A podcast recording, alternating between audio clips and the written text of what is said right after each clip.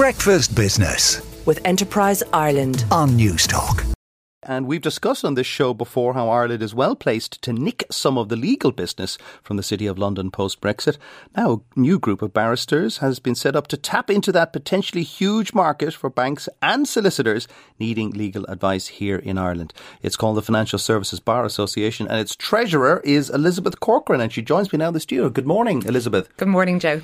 Given the fact that the International Financial Services Centre has been in this country for over 30 years, I'm surprised that there hasn't been a financial services Bar Association until now.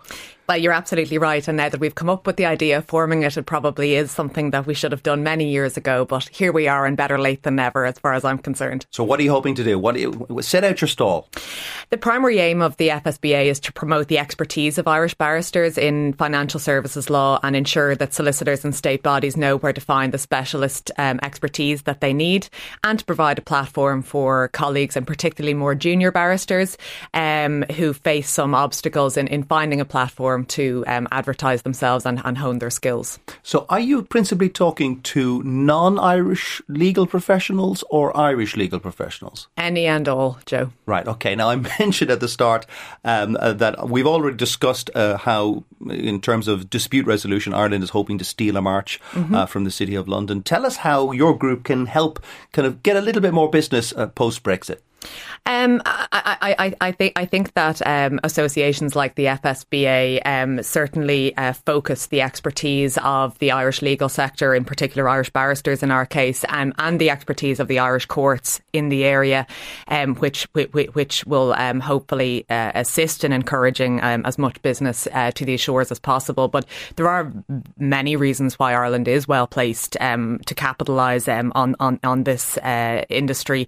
you've probably discussed on your show before the concept of passporting for financial services uh, firms, mm-hmm. the fact that Ireland is the only English speaking common law country right. um, at this point, and and the uh, the expertise of the Irish Commercial Court all all factor into it. Uh, and is the is the expertise there? Because we often hear of staff shortages in all sorts of walks of life. Elizabeth, uh, are there enough uh, barristers, solicitors, legal experts, paralegals, as the Americans might call them? Um, I, I, understand there is certainly at the Irish Bar at the moment. I don't think there's any shortage um, of either personnel or talent. Um, and in fact, there was a recent EY report that indicated that if anything, there are uh, too many Irish barristers currently operating. Too so many lawyers. P- potentially, John Grisham will be pleased with that. but no, I don't, I don't, I don't understand there to be any personnel shortage. Um, now, one one a very interesting thing is you're you're you're touting the experience that Irish legal professionals have, and Bernie Madoff uh, it comes to mind.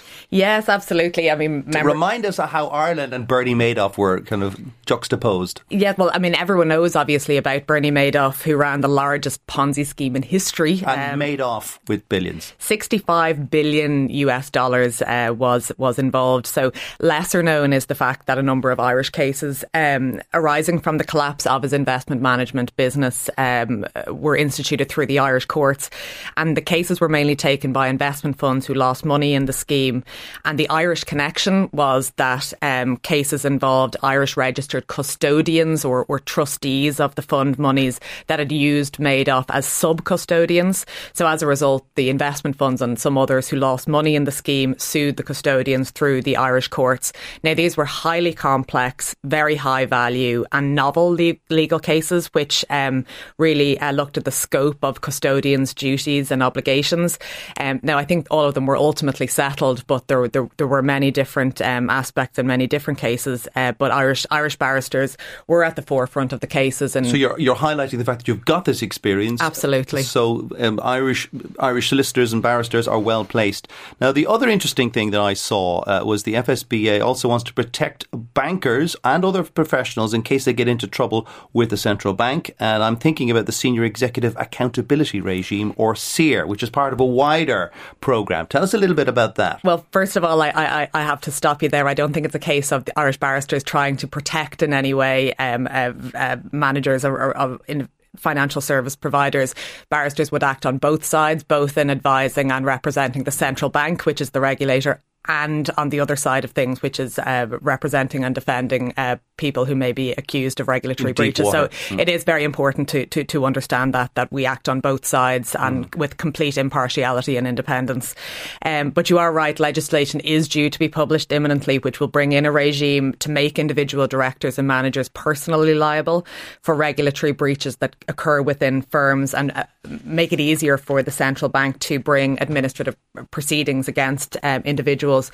So it will entail standalone liability on individual employees for the breaches without the C- the central bank having to prove breaches by the firm. Um, so the Can, FS can you explain that, what the standalone liability? What does that mean? Uh, uh, we're talking about individual managers, senior executives, so-called C-suite people, um, who may face personal liability if their institution does something wrong. Is that right? Yes, so what it's going to do is to force financial institutions to carve out areas of responsibility for decision making. And if a regulatory breach then occurs within an individual's area of responsibility, then they may well be uh, subject to an enforcement uh, action against the central bank in, in that regard. Um, but it, it, it breaks the, the link between, it, it means that the central bank will no longer have to prove the breach against the firm before moving to the individuals. It can proceed against the individuals directly. And finally, cryptocurrencies. Cryptocurrencies, well, you, uh, we all are aware that the European uh, uh, regulation is coming down the road in the form of the um, markets in, in, in, crypto assets regulation. But um, the courts have also been considering uh, crypto assets in recent years. Um, so since 2005, the Irish courts have been uh, granting freezing orders on foot of applications by the Criminal Assets Bureau, uh, which for is the, people who own cryptocurrencies and are try to liquidate them, or what is that? Well, the, the, the Criminal Assets Bureau is a statutory body which is tasked with investigating and seizing the uh, suspected proceeds of crime. Mm-hmm. So, where the proceeds of crime have ended up in the form of crypto assets, then mm. uh, the CAB have been making applications to freeze and seize those assets.